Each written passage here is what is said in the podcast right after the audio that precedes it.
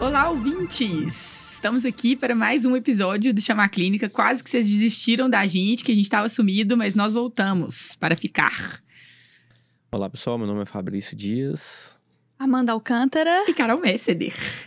É, e hoje nós vamos fazer um especial de final de ano, De final de retrospectiva ano, isso. 2022. Vamos falar algumas coisas que aconteceram com a gente em 2022 no hospital, principalmente, na- acho que todos os casos praticamente têm a ver com, a- com o nosso dia a dia, né? Então Isso. acho É. que vai fatos que marcaram nossa vida em 2022. Boa. boa. Fatos médicos. Médicos. Fatos E não Médicos. médicos. Me- Pode, dois. pode, pode. Pode o médico e o não médico. É, pode começar então, doutora Amanda. Então vamos lá. Passou a bola, né? Toma. Tem muito tempo que você não vem aqui. quente, Na quente. última É. vez eu acho que você não veio, vi, então não. assim... Não, é, depois ela veio. É, ela não. Da última, eu acho que veio, não? Acho que da Sim, penúltima. eu tô em todas. Aham, Ó. você abandonou a gente algumas então, vezes. ou seja, você vamos lá, tenho um caso contar- interessante. Não sei se vocês sabem. É, aconteceu esse ano comigo. Era um domingo. E eu, eu tava evoluindo os pacientes no, no São José, os pacientes da cardiologia. Tava eu e a minha residente, a Brisa, que ela chama. Ela, é, foi um Ela vai fato lembrar. que vai lembrar, foi um fato, fato que marcou muita gente. Então a gente tava, eu tava no computador, no segundo andar. É, tem muitos seguidores seus, né, Carol, que, é, que são alunos lá das ciências médicas. Um beijo. Então, eles vão saber, eles conhecem o hospital, então, é, ali o segundo andar, o hospital é pequeno, né? E aí me chamou, a enfermeira me chamou, falou, doutor, gritou no corredor, tem um- uma pessoa passando mal na rua. Aí eu desci, eu, eu, eu e a Brisa, e aí eu falei, gente, deve ser alguém que desmaiou, uma tontura, Nada né? E todo demais. mundo, nada demais, todo mundo fala, faz um, um, um auê todo é. quando alguém passa mal na rua e tal, mas claro que, como médica, né, a gente não pode nunca é, negligenciar, né, e, e negar um atendimento. Fui. Cheguei lá, tava um, um, um, um, ho- né, um homem de 42 anos no chão. E estava acompanhado por uma, por uma irmã. E a irmã gritando que foi o que aconteceu, né? Ela falou: ó, ele antes, de- ele, tava, ele desceu do carro e antes, antes de descer do carro ele sentiu uma dor no peito e caiu. Aí eu cheguei, fui prestar o primeiro atendimento. Primeira coisa que a gente vê é o pulso, né? Uhum. Quando eu olhei o pulso, parado. Então, quando eu vi que estava parado, eu comecei a- reanimação cardíaca. E aí eu comecei a, reanima- a, massagem cardíaca e a enfermeira e todo mundo tava na rua, olha, vamos colocar ele na maca e vamos levar ele para dentro do hospital. Uhum. Eu falei, gente, não dá. Se colocar ele na maca, o tempo que eu vou Uhum, perder de de massagem. massagem vai ser muito grande. Traz o carrinho de, de- da- que fica na urgência, o carrinho de parada, pra, pra cá. Não é o DEA, é um Uhum. carrinho mesmo que a gente tem, né? DEA é, é, é diferente. É o, ca- o carrinho de parada que a gente tem na emergência. Que você consegue de- é desfibrilar. automático, né? Daí é, é auto- é automático. automático. Uhum. Então, a enfermeira trouxe o carrinho e eu lá na massagem, né? Isso, tanto de gente na rua, eu no asfalto. É, E nesse momento tava só você de, de suporte eu médico. e a minha residente, E a residente. né? A Brisa. Uhum. E aí, chegou o carrinho. é, quando eu coloquei o, o- as pás, tava em ritmo de, de TV. Quando eu vi que tava em ritmo de TV, eu já peguei a, a pá e já dei, dei o primeiro choque, desfibrilei. Continuei a massagem, né? Depois olhei o pulso, ainda parado. É, dei o segundo choque. Depois do segundo choque, fiz mais um ciclo, né? De, Uhum. de RCP. Coloquei o pulso, o pulso voltou. Aí voltou e parece coisa de filme, porque geralmente quando volta, né, a gente volta inconsciente. Uhum. A gente tem que entubar. Ele não. Ele voltou, já virou pro lado e começou a, a passar mal, querer vomitar, né? Então foi uma coisa assim. É, aí depois que ele voltou do, do, do segundo choque, né, e, de- de- das massagens, ele teve essa dor torácica, né? E aí a gente levou ele para a sala de urgência, entramos com ele para dentro do hospital Uhum. e fizemos um eletro nele. Uhum. Quando a gente fez o eletro, ele já estava acordado. Quando a gente fez o eletro, tinha um supra em Uhum. parede anterior toda. Então, assim, que sorte a dele, né? Ele passou mal. E, e- e ele foi buscar o pai dele. Inclusive, eu tava fazendo a alta do pai dele. Alta, eu tava, Gente, no, eu tava no computador. Isso aí é história de filme O pai mesmo. dele tinha infartado, fez angioplastia, ele tava indo buscar. Eu que não conhecia, Qual né? idade? o filho, 42 anos, 42 né? anos. Jovem, né? Aí viu o Supra, falei, opa, ele tem que, ir- que ir pra hemodinâmica agora. Então, ele, assim, ele passou mal em frente ao hospital, no serviço que tem cardiologia e no E foi e o atendido por uma serviço cardiologista. Por uma cardiologista. Ele ganhou um presente de Natal. ganhou o presente de Natal.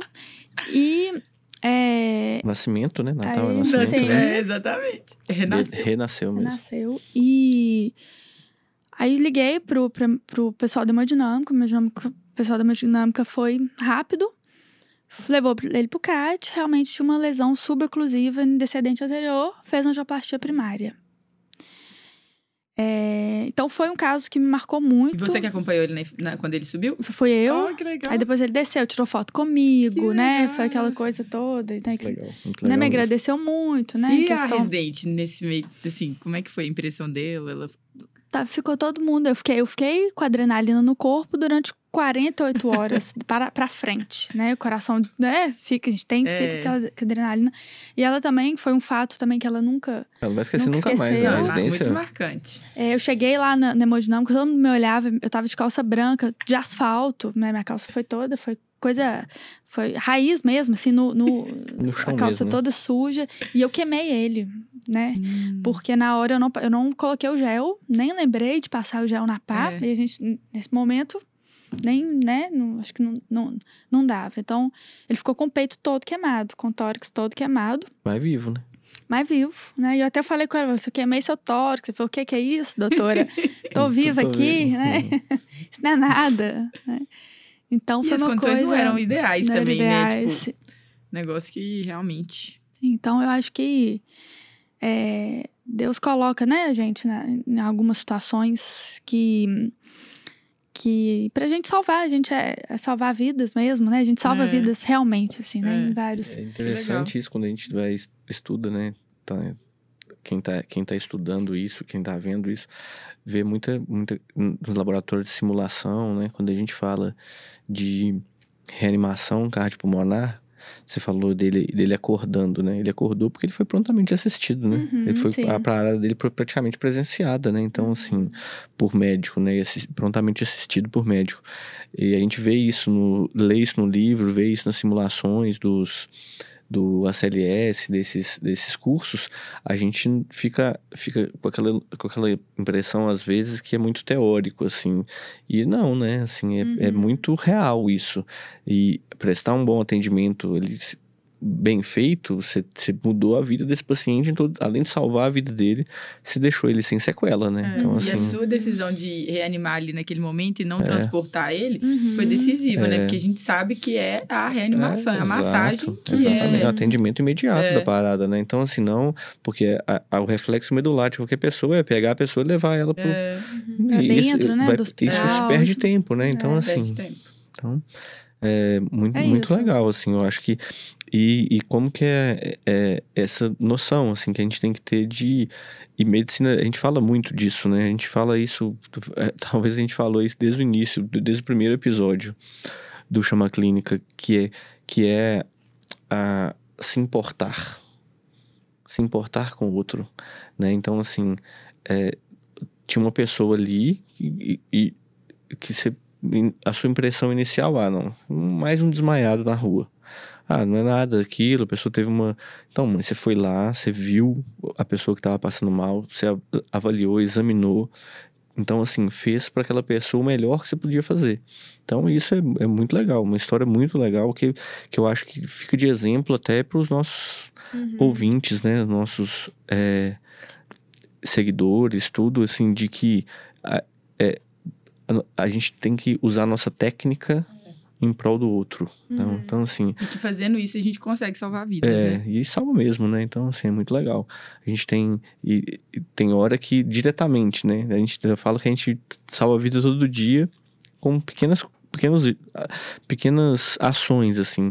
Mas fazendo isso é ali, né? Em Real time, né? Muito legal. Legal mesmo. E você, de mensagem, é, de então, eu acho mensagem- que tem.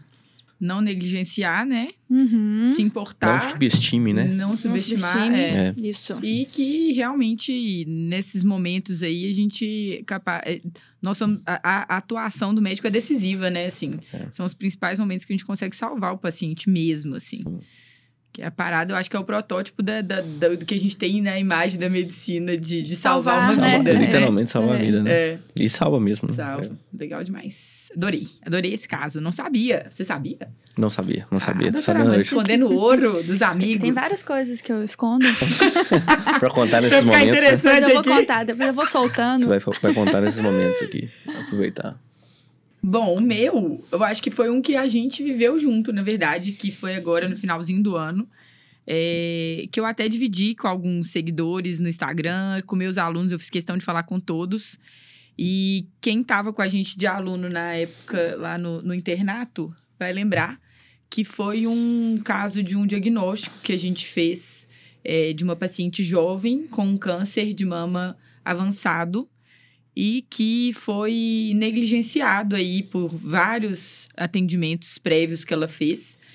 E me chamou muita atenção o fato dessa paciente é, vir com um, um quadro clínico tão florido, assim, e até de exame físico mesmo. Quando você batia o olho nela, eu lembro que as meninas, as, as residentes, contaram pra gente o caso antes da gente ver a paciente.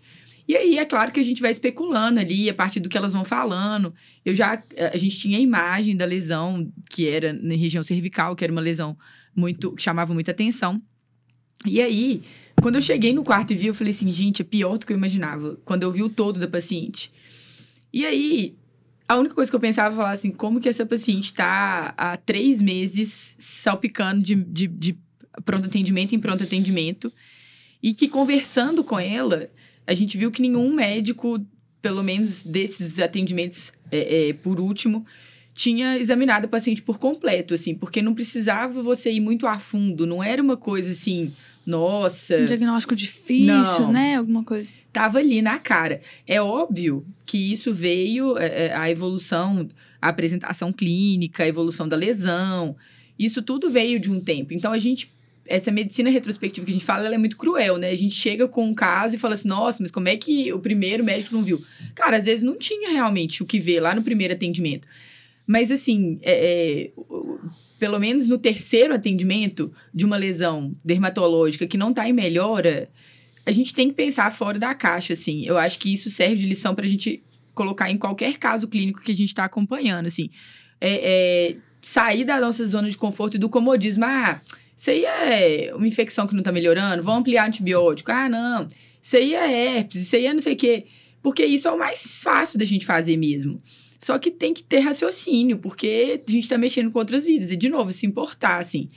E, e aí, E a vem do- lesão, né? A lesão na, de- na pele. E é aí, mu- assim, foi- é a muito lesão na- assustadora, né? Assim, além da lesão da pele ser assustadora, não precisava muito. Eu nem encostei na paciente para ver que tinha um, um, uma- um eritema ali, alguma coisa descendo pro colo dela e as costas também. E parecia muita infiltração de neoplasia mesmo.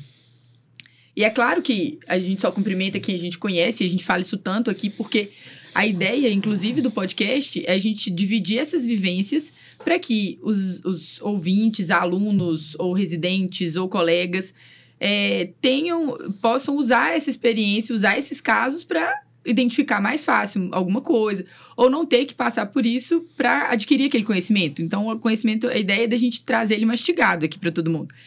É, a primeira vez que você vê aquele caso é difícil mesmo. Às vezes você não vai pensar em câncer, né? Mas pra gente que já tem um pouquinho mais assim, de, de vivência, bate o olho ali e falou assim: gente, pra mim isso aqui é alguma neoplasia e tal.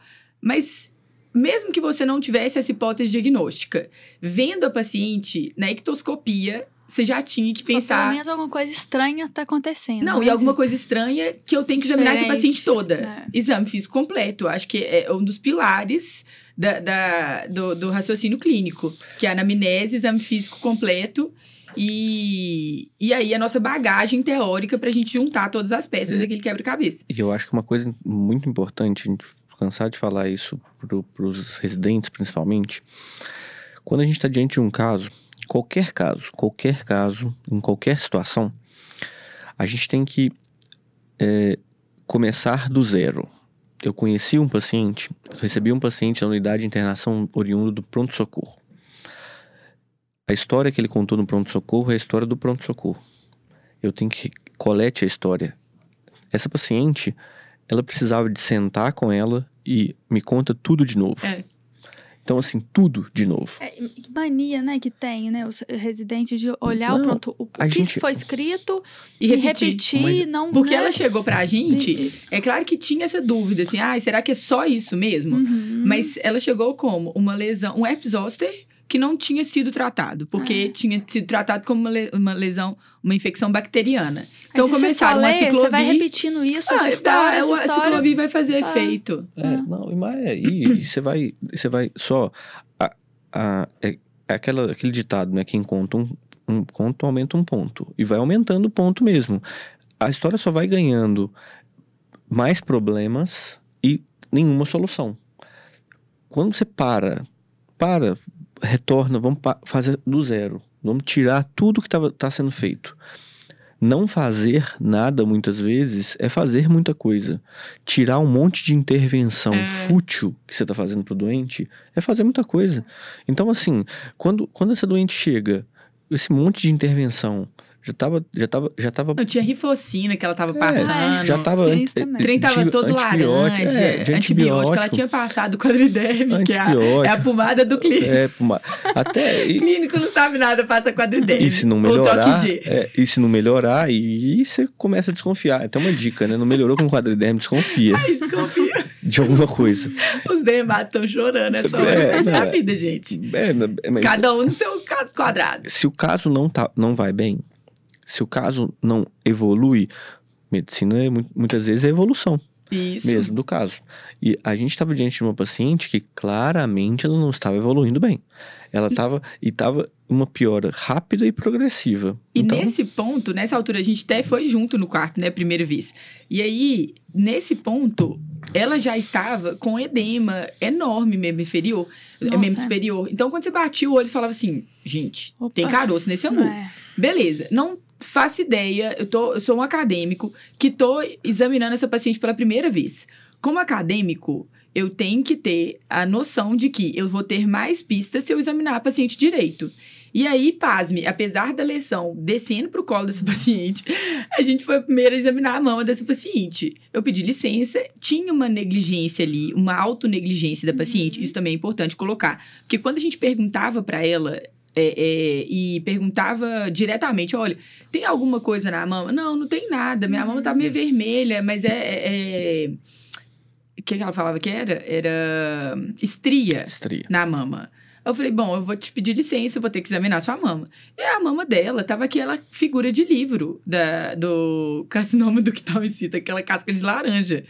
E aí, eu falei, toda dura, assim. Então, uma pessoa consegue ver que tem uma alteração ali, ela mesma. Só que existiu uma negligência por uma história familiar, por um quadro dela já de, de um, um- um- é, é, uma, Uma história, doença, né? é, enfim. Que ela, e ela era quem cuidava do filho. Então, ela não podia adoecer. Então, ela não queria...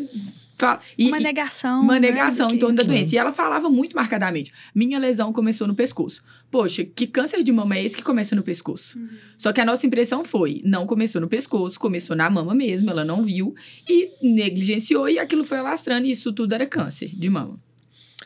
É, e isso é uma outra coisa interessante também. Então, assim, que até socialmente, muitas vezes, dependendo do, do contexto social da paciente, e é importante a gente entender isso, aquilo para ela não é aceito. Mulher ter o câncer de mama, para ela é um tabu. É um.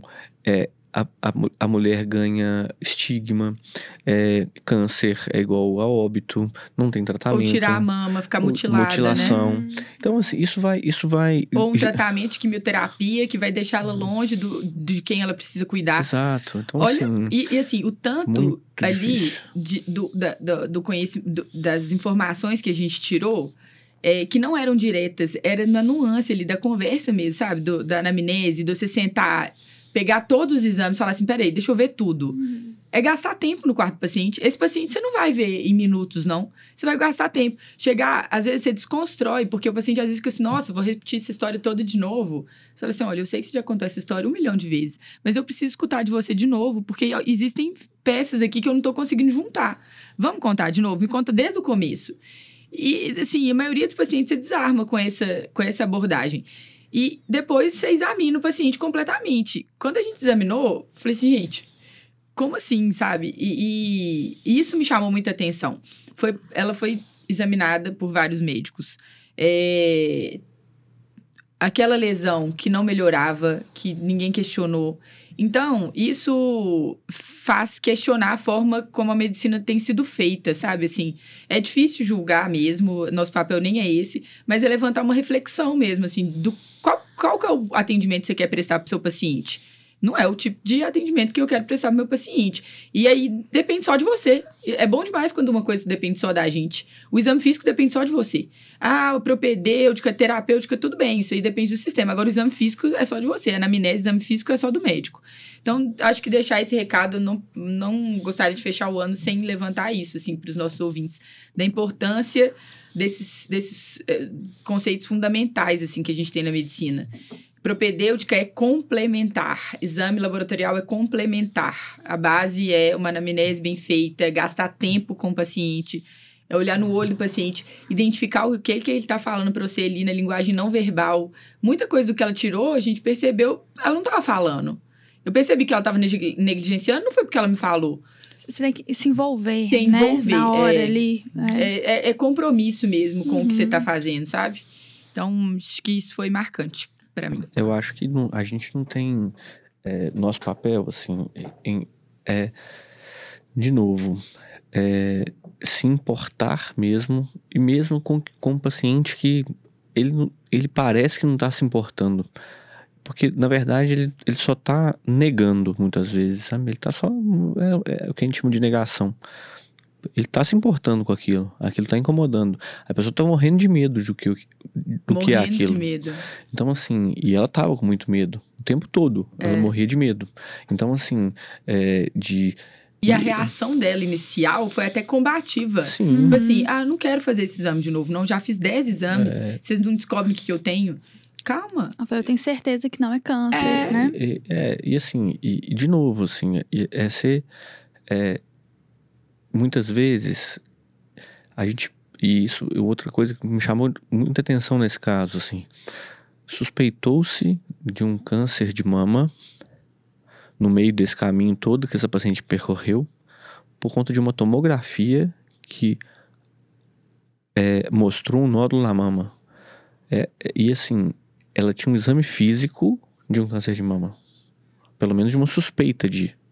Ela não precisava de uma tomografia ela fez uma tomografia. E que nem era o exame de escolha, né? Se a gente tivesse, Não, por exemplo, palpado ali e visto a suspeição, era outra coisa que é, a gente ia fazer, então, né? Então, é, é, de novo, assim, é, a gente usa, a gente usa, usar a ferramenta a nosso favor. É. Usar a ferramenta para ajudar a nosso favor no sentido de ajudar o paciente. De, a gente, a gente, muitas vezes a gente fica perdido outra coisa que acontece com muita frequência, a gente perdido no meio daquele monte de exame e de novo, a história do paciente nunca é contada. A história passa batido e, e a, eu tinha um professor na faculdade que falava que é, 90% do diagnóstico está na anamnese. Ninguém valoriza a anamnese hoje. Ninguém não, né? Assim, muitos médicos não valorizam a anamnese. Então, assim, a gente tem que valorizar a conversa com o doente.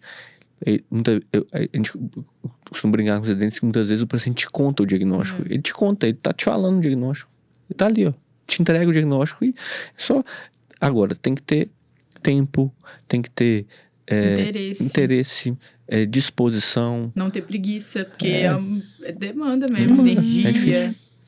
É, e então, impressionante, sim, me marcou muito. No, quando ela tava para ter alta, a feição, a, a, a face, a, tudo dela mudou, sabe? Uhum. Assim, Virou uma outra pessoa. Outra pessoa. Né? É, eu ela, eu tô melhorando mesmo, porque uhum. ela fez quimioterapia logo, né? Assim. Então a gente começou a QT lá, o pessoal começou a QT pra ela já na urgência.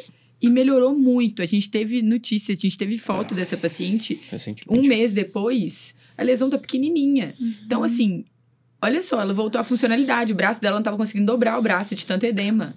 E ela viu e falou assim: Eu tô melhorando mesmo. E aí ela olhava e falava assim: Muito obrigada. Foi, foi é emocionante, assim, porque era uma paciente que estava negligenciando todo aquele quadro, que passou pelo baque do diagnóstico, de, de um diagnóstico difícil. Ela ficava a maior parte do tempo sozinha. Uhum. Então não tinha esse apoio que é fundamental nesse momento de um diagnóstico difícil. E ela conseguiu assim segurar a barra apesar de tudo. Então esse caso aí é um casão de 2022. E foi no Bom. final do ano, né? Pra fechar É. o ano, né? É. Foi. Foi no finalzinho. É. E o seu, Fabrício? O meu, que também que a gente acompanhou junto, eu tô, eu tô, fiquei pensando aqui enquanto a gente tava conversando se é, até nos outros locais que eu trabalho, assim, a gente vê muito caso interessante, muito caso legal, mas assim, talvez esse caso tenha sido o mais desafiador que a gente teve esse ano. Da nossa equipe, eu acho que eu, vocês- se, vocês discordarem, vocês podem falar, mas até no- nos outros locais que eu trabalho, no- nos outros pacientes que eu vi, é, esse foi o mais desafiador em vários sentidos. É, a nossa equipe é é melhor em, em- em tudo, em todos os aspectos, em relação às Não, outras, não, entendeu? não, não, mas, Então não, é tudo aqui é muito mais interessante, É, né? Isso aí não é, É. novidade pra É. ninguém, não, mas, não, mas eu não falei de interessante não Vai dar interessante. É, de casos falei- desafiadores. Eu não falei de casos desafiadores. Então, ca- é casos diferente. desafiado- Não, você falou desafiadores são casos casos desafiadores interessantes. melhores É. também. Não, me- me- melhores não. Não falei melhores. Tá bom. É, desafiadores, eu acho que. é, e, e esse caso marcou muito, a- me marcou muito. é, eu, acho, eu não tenho dúvida que marcou muito nossa equipe. Foi é, o caso de um paciente. A gente até citou em algum episódio nosso aqui já esse caso. Mas é, o caso do paciente da hipertrigliceridemia. É, vocês vão lembrar. Esse, paciente interna com um quadro de um mal-estar inespecífico, bem arrastado. Não. É, e a gente, e, e na investigação, na, a gente é, conversando com ele, isso vinha se arrastando muito tempo num paciente também com uma preocupação mais precária com, e um cuidado mais precário com a saúde. É, e esse doente vem também se arrastando com exames médicos e, e a coisa foi, foi, é, se, se desenrolando até que ele interna com uma hipertrigliceridemia muito importante. É, ele não tinha condição de fazer exames laboratoriais. Então, é, e talvez uma coisa que angustia hoje em dia médico, né? Você pede um monte de exame não sai nenhum resultado. Não saía nenhum resultado. Porque o, o sangue dele era tão lipêmico, as amostras eram, eram tão lipêmicas que elas não vinham resultado. Só vinham triglicérides nas alturas e mais nada. Você não sabia mais nada do, na- nada do doente. Nenhuma informação. E, é, esse- e, e, assim, algumas. O paciente também tinha algumas lesões de pele, é, uma exoftalmia, e a gente procurando, tentando fazer exames laboratoriais desse paciente, a- e ao mesmo tempo pesquisando critérios de gravidade. É, até que a gente começa a tratar a dislipidemia dele, ele já usava um fibrato, a gente associa uma atorvastatina numa dose alta, 80mg de atorvastatina, Ele usava simvastatina, né? usava simvastatina, A gente é, trocou. a gente trocou para atorvastatina e junto com o fibrato para ver se baixava o triglicérides. Aí isso, ao- ao- aos poucos, o triglicérides foi começando a, a baixar e a, e a gente começou a investigar. Primeiro, a causa, por que desse triglicérides alto. Fizemos, estudamos, corremos atrás, lemos trabalhos para tentando encaixar ele em alguma síndrome, me- mesmo que é, rara, mas ele tinha história familiar também de hipertrigliceridemia. E aí a gente, é, estudando, correndo atrás disso, é, co- co- ele começa a melhorar do ponto de vista de triglicérides. Ele tinha é, essa exoftalmia, era é, Lipemia li- retinalis. lipemia retinalis, né? Que é o acúmulo mesmo de gordura. É, então, assim, era, era, um- era uma das alterações da, da doença dele, que já já a gente conta. Então, esse doente, é, e- e durante o tratamento, esse doente, é, ele começa a fazer uma insuficiência renal.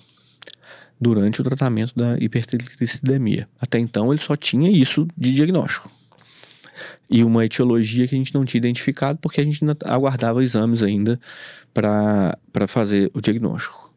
Então, aí ele começa a desenvolver uma insuficiência renal dentro do hospital, ele não interna com insuficiência renal, pelo menos não, não identificada, Uhum. e começa a piorar a função renal progressivamente. Não oligúrica, né? É, uma insuficiência renal aguda, é, não oligúrica, ele tinha uma diurese normal, e, mas uma creatinina e uma ureia progressivamente em ascensão. Até que, chegando com uma creatina de próximo de 8 ou 9, a gente. é, Ó, e antes disso, só te interrompi porque fica emocionante essa parte. A gente tava se quebrando a cabeça e falou assim: ah, pronto, é outra, porque a gente já tinha chegado na síndrome nessa, nessa altura do campeonato. A gente tava A gente procurando assim, uma unidade diagnóstica, Isso, não é? uma unidade diagnóstica. A gente falou assim, gente, não é outra Vai coisa. du- duas coisas, É, né? é uma coisa. Vamos tentar achar. E fomos quebrando a cabeça. e fomos tentando buscar exatamente Uma alternativa diagnóstica que explicasse tudo, porque geralmente é uma coisa só que explica tudo. Exatamente. Aí fomos atrás de medicação. Falou, ah, alguma medicação. Aí revimos a prescrição dele. Tinha praticamente nada. Tinha esses quatro itens. Tinha um pantoprazol sobrando lá que a gente tirou também, que podia estar É. contribuindo para alguma coisa. E aí ficou o fibrato, a, A a, a torvastatina e Sintomáticos. sintomático. Não tinha mais nada na Nada. dele. Ele não tinha hipertensão, não tinha nada. É e o rim verdade, piorando. zero. E o rim piorando. E o rim piorando, a gente até que a gente resolve pedir uma biópsia renal. A gente precisa. E isso poderia ajudar muito a gente no diagnóstico da doença dele. Pode ser que pelo rim a gente chegue na, na, na causa É, da, do triglicérides alto. É, Algumas, é, algumas é, hipertrigliceridemia, algumas dislipidemias familiares, essas genéticas, cursam com dis- disfunção renal. É, e nós vamos aprender isso ao longo do caminho aí. E aí pedimos a biópsia renal. Nesse caso, nessa altura do campeonato, a nefrologia já estava no caso, principalmente por conta da biópsia. E eles também reviraram o quadrado do paciente. É. Eu lembro, foi muito engraçado, que a Nef chegou e falou assim, mas vocês já fizeram tudo? Eu falei, eu sei, mas só que a gente não consegue tem pensar mais em resposta. nada. É, e aí vai para biópsia. É. E uma coisa importante desse paciente é que é, esse paciente era testemunho de Jeová. Mas até então, gente, a gente não- isso era gerava na gente zero preocupação. Testemunho de Jeová ele não pode receber hemotransfusão. E em nenhum momento esse paciente precisou de hemotransfusão. Nenhum momento até a gente até então no caso ele estava muito bem. Isso pra gente não, não preocupava. Mas tá bom. Pedimos a biópsia renal. A hemoglobina dele nesse dia era 8,3. É. E assim, muito estável. Super Muito estável. Ele tinha Então, internado com 10, estava É. consumindo ali, mas ele falou, ah, ah, super estável. É. Assim, em nenhum momento isso, isso nos estressou até então. isso. Mas tá, a gente, isso a gente já sabia dessa informação e vai para biópsia renal. É, a única coisa que não poderia acontecer na biópsia renal desse paciente era ele sangrar, óbvio. E aí a gente conversando numa quinta-feira, a gente falou assim, não, gente, fala sério, nunca viu o paciente sangrar muito depois de biópsia renal. 1% não sangra. sangra. 1% sangra. E, e Não, realmente, vai- assim, é, raríssimo. Muito raro. Ele vai para biópsia renal na, na sexta-feira de manhã. Foi na sexta-feira de manhã. Foi isso mesmo. É, a biópsia renal dele foi na sexta de manhã. Que foi. É, ou, Foi não, foi terça. Foi, a gente pediu ah, na sexta. Verdade, verdade. Aí ele, o o pessoal lá até conseguir Verdade, fazer, imobilizar, terça. foi na terça.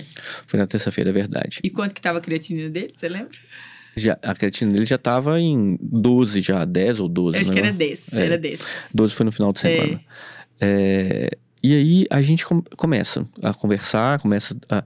E o paciente vai para biópsia na terça-feira, na quarta, esse paciente amanhece com hematúria franca. Franca hematúria. Foi um dia que você foi no Franca. hospital. Mas muito hematúria. E a hemoglobina sai de 8, já cai para 6 e 8. Lembrando que o paciente é testemunho de ele não pode transfundir.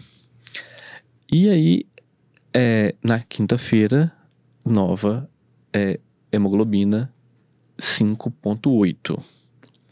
De novo, o paciente estável, mas aí, nessa altura do campeonato já com sintoma da anemia aguda, porque ele, ele sangrou rápido, né? Foi rápido a queda hematimétrica dele. E a gente E a não gente podia. fazendo tudo que a gente podia, né? Até umas coisas que não tinha tanta. É. respaldo para uma, uma injúria renal aguda, que é a eritropoetina, mas que nesses casos é o que a gente tem. É o que tem pra fazer. Que, e sulfato ferroso, né? Que era o. Ferro e dando, é, eritropo- eritropoetina. noripuro, é. É, fomos, fomos dando é, ferro e eritropoetina. E o doente, fizemos um ultrassom do paciente, estava com um baita de um coágulo dentro da bexiga. E não parava de sangrar. Isso foi na quinta. Tô só lembrando. Na sexta, é, Na Eu sexta-feira. tinha esquecido desse é, caso. do- meu Deus, esse Tá caso louco. dei de Agora eu tô detalhes. agora. lembrando porque eles queriam operar. É, Isso, na é. sexta-feira. Eu tô lembrando. Quando foi na sexta-feira, Aí a daí. hemoglobina estabilizou. Era 5,8 também. A gente falou assim: para de coletar sangue. Pa- Aí paramos de coletar. Não, e não parou, né? Não parou. Não, parou, não foi parado no final parou, de semana.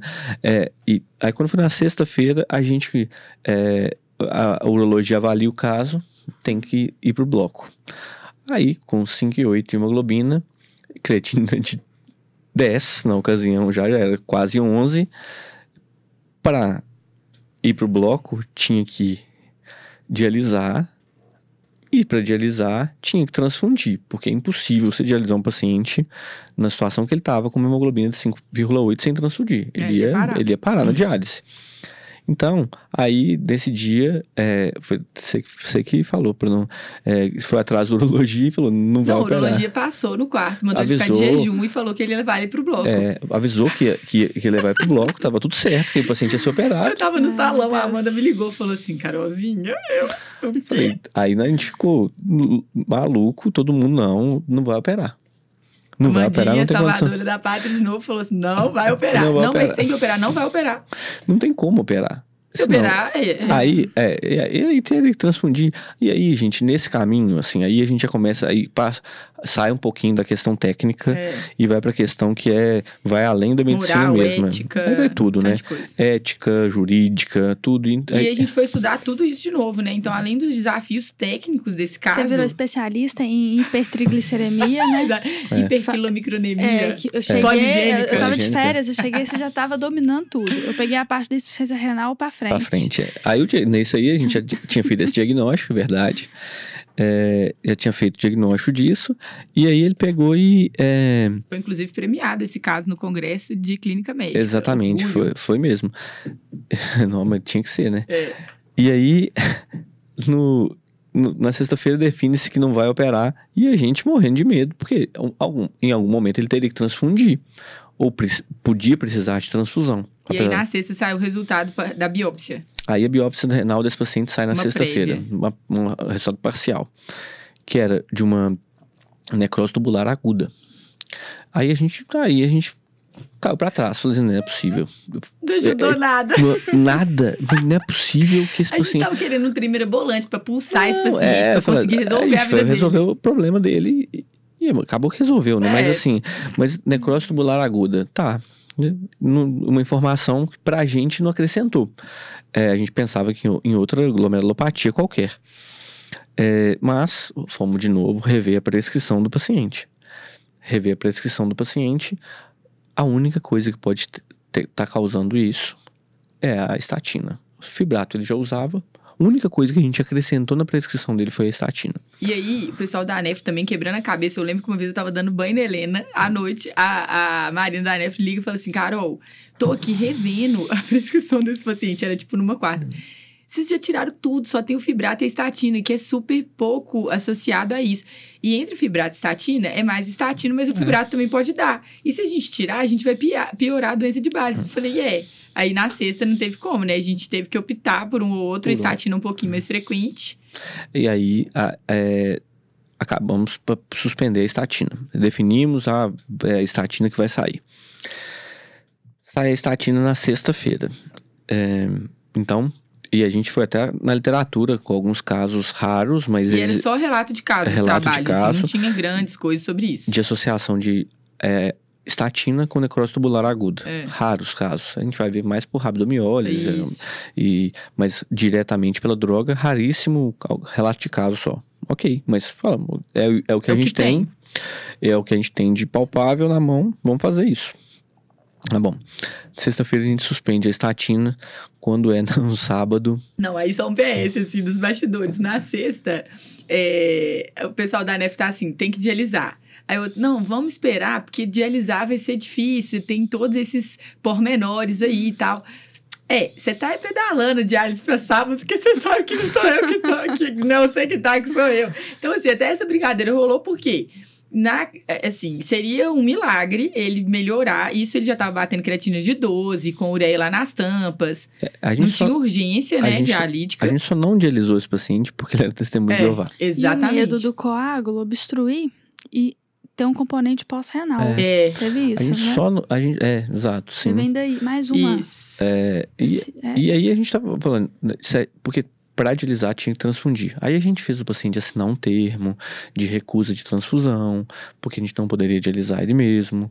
A gente fez, ele, ele assinou o termo direitinho. Que, E vale a pena a gente colocar aqui pra eles que esse termo, apesar de assinado e tudo, a gente foi na, na literatura aí é, do direito estudar que não respalda o médico em caso de emergência médica. Sim. Então, isso aí é muito difícil, a decisão, tarará, tarará, tem tudo envolvido, mas em caso de, de emergência médica, o médico tem a, a decisão na sua mão e, e- e aí risco de vida do Risco de- paciente não tem discussão. não tem discussão, O tem que transfundir. Tem que, tem que receber a transfusão. É, e isso ninguém é, tira de nós essa obrigação de salvar a vida. A gente tá falando de salvar a vida, né? Há um- há uns minutos atrás. Tem, a gente precisa de é, transfundir. É emergência, o paciente está em risco iminente de vida, de óbito, né, de morte, é, tem que ser transfundido. E, mas esse paciente, como ele estava completamente estável, completamente, ele não tinha risco de morte naquele momento, a gente não tinha. E não, aí, nesse caso, não se deve transfundir. Isso. Não ah, mas a hemoglobina está muito baixa. A ok, não vai transfundir.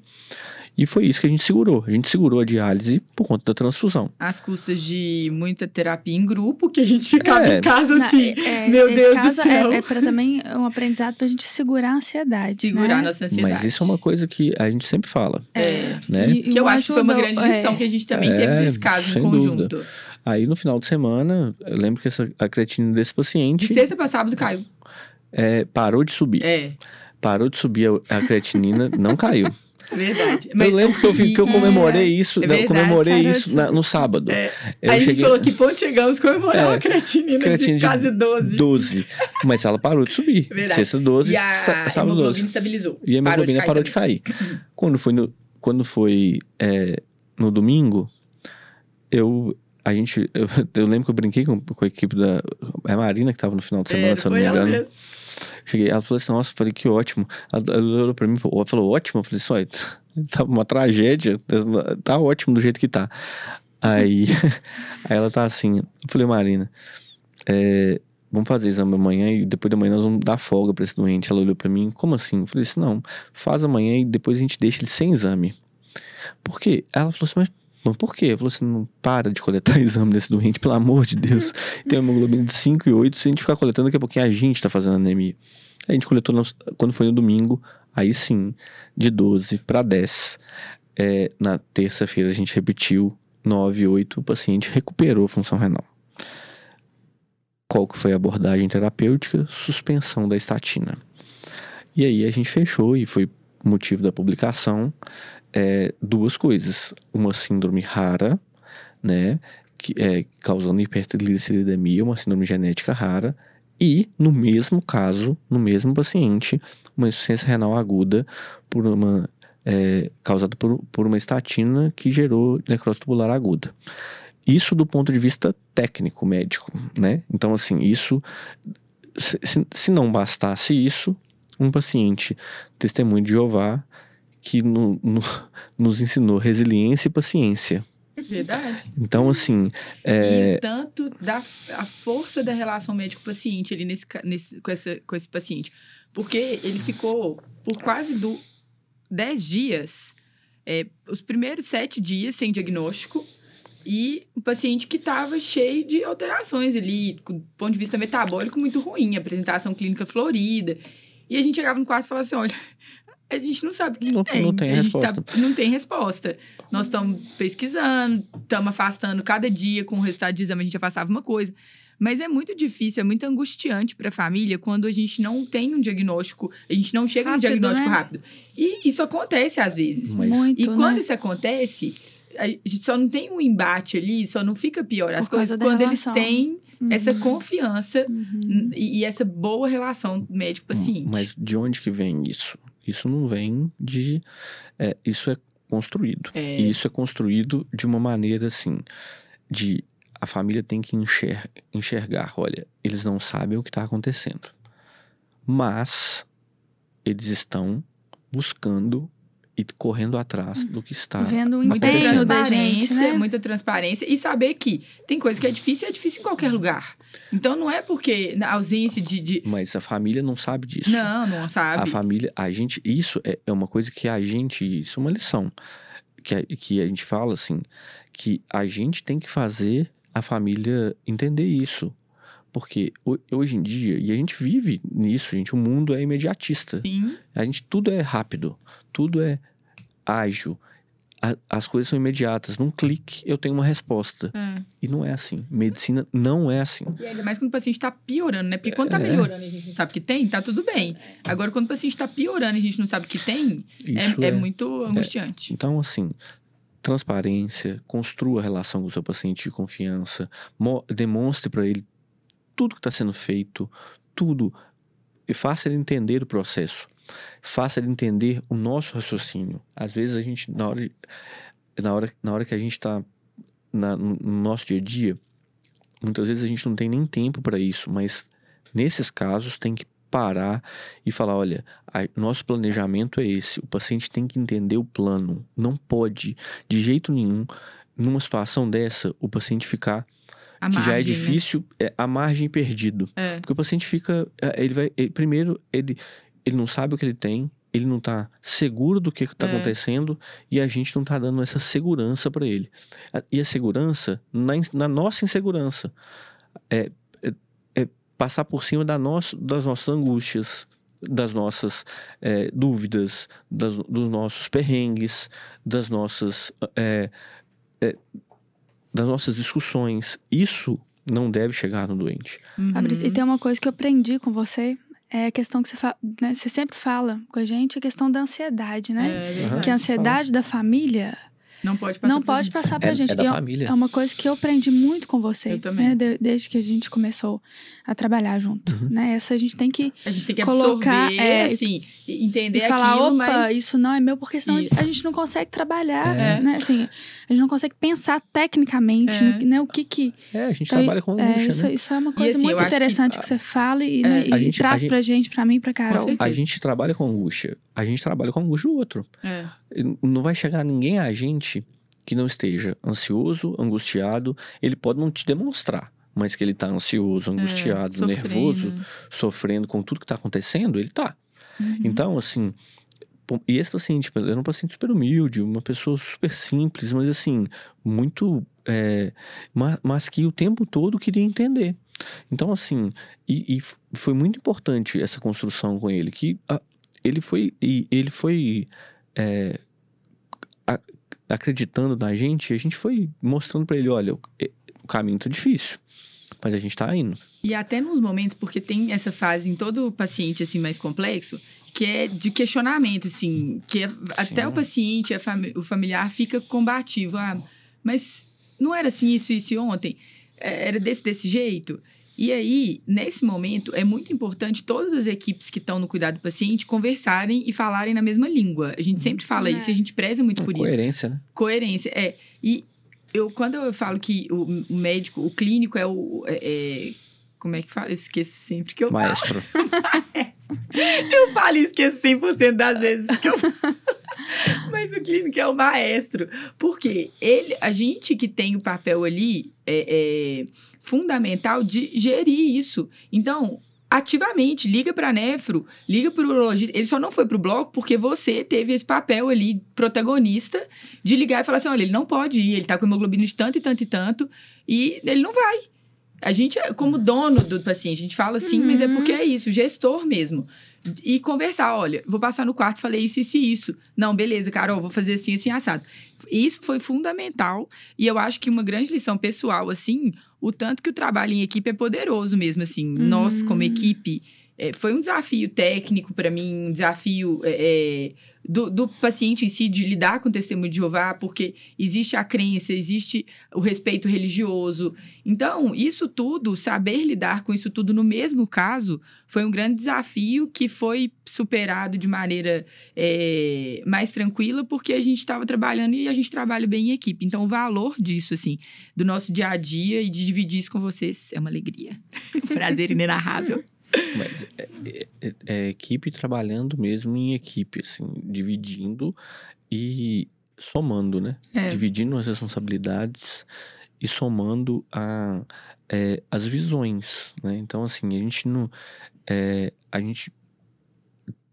Isso sempre tendo o paciente como um denominador comum mesmo, nas nossas decisões. E a gente faz isso assim, é, e eu acho que é isso que você está falando, negócio de ansiedade, tudo, eu acho que é. Passar por isso sozinho é impossível. Né? Passar como médico. A gente, a gente divide gente, as nossas ansiedades, a gente né? Não tem, a gente tem que passar. E, e, por isso a importância do trabalho em equipe. É. A gente tá. A gente, um dá subsídio para o outro. Um e dá às vezes um, embasamento que o, pro outro. Um, um, sofre mais com uma coisa, o outro com outra. É. Por isso que é tão legal. E, e assim, e, e, e aquilo é, olha, a, a Amanda é, naquele dia tomou a decisão, mas e ao mesmo tempo a gente já fez isso várias vezes. Poderia ter sido eu, poderia ter sido a Carol, poderia ser qualquer pessoa que chegar ali e falar assim: olha, tá todo mundo desesperado para fazer alguma coisa. É. Tá todo mundo querendo fazer alguma coisa pelo doente. E na hora que você começa a ter muito médico ainda, aí, muito Complica. médico, muitas especialidades, vamos colocar assim. Não é muito médico, muita especialidade olhando. Você começa a ter, é, ter alguém para gerir isso no sentido de, calma lá, isso vai fazer, isso não vai fazer, porque nisso a ansiedade atrapalha. A ansiedade de fazer alguma coisa para o doente, ela vai, ela vai ser deletéria. E seria, para esse doente seria. Nossa, demais. Muito deletéria. A gente pensa, segunda-feira tava todo mundo respirando aliviado, falando assim, gente, é. bateu na trave. Se tem um paciente que bateu na trave, foi esse aí. Eu tenho um, um colega intensivista que, foi, que, que é que uma pessoa que eu admiro muito, Bruno, foi que trabalhou comigo lá no, no Life um, um bom tempo, assim, ele, ele me falava isso, assim, ele falava. Tem, e na terapia intensiva tem muito isso, né? Terapia intensiva a gente quer intervir toda hora. Toda hora a gente tem que fazer, tem que fazer uma intervenção. É impressionante, assim. Eu não, eu não fico quieto. Eu falo que tem hora que tem que amarrar a mão no intensivista. É, a gente, tem hora que a gente não precisa intervir. A gente tem que esperar. É. Espera o seu doente esperar não significa ver ele piorando e não fazer é, nada. Não é ser não acomodado, é mas é segurar a ansiedade. É, é, o paciente está ali, está estável, tá bom. As intervenções que eu tinha que fazer, eu já fiz, ponto. Acabou. Dá tempo de fazer Acabou. efeito, né? Espera, espera. Não estou falando para esperar 24 horas. Nesse caso, era importante observar 24 horas, 48 horas, 72 horas, o paciente não dava crítico. É. Então, assim, espera. Espera acontecer alguma coisa, mudar alguma coisa no organismo do paciente para você tomar uma decisão. Então, assim, é uma lição desse caso. Esse caso ensinou pra gente várias coisas, Nossa, realmente. Assim. Por muito. isso que eu acho que, eu, pra mim, sem dúvida nenhuma, o caso que mais me marcou. Me marcou muito também esse caso. Gostei. É, e, e isso aí, esse paciente, a, a, resolução do quadro dele mostrou muito isso, né? Assim, foi Hum. fundamental a gente conseguir esperar. Muitas lições no dia de hoje. Acho que é isso, né? Para os nossos ouvintes, vou encerrar aqui com uma frase, como já é de costume, a última frase do ano. Acho que aprendemos com a medicina em todos os lugares que, é, que ela é. No fundo, um esforço humano que exige boa ciência, mas também uma curiosidade e interesse ilimitados em seu semelhante e, e que a relação médico-paciente é fundamental. Tudo mais segue disso. E retrata bem, eu acho que tudo que a gente falou ao longo desse ano, é, dos pontos altos aí de 2022, coloco pessoalmente o Chamar Clínica, que foi um projeto ah, com certeza, nosso. Carol, boa é, em lembrança. conjunto. E que eu Vou- tenho certeza que vão vir muitos frutos aí para 2023 do Chamar Clínica. E essa mensagem compila tudo que a gente falou e, e vai reiterar aí em 2023. Feliz ano novo! É isso. Feliz ano novo, Feliz pessoal. ano novo, gente. Obrigado por tudo esse ano, gente. Obrigado. Foi ótimo. Beijo, Beijo beijo.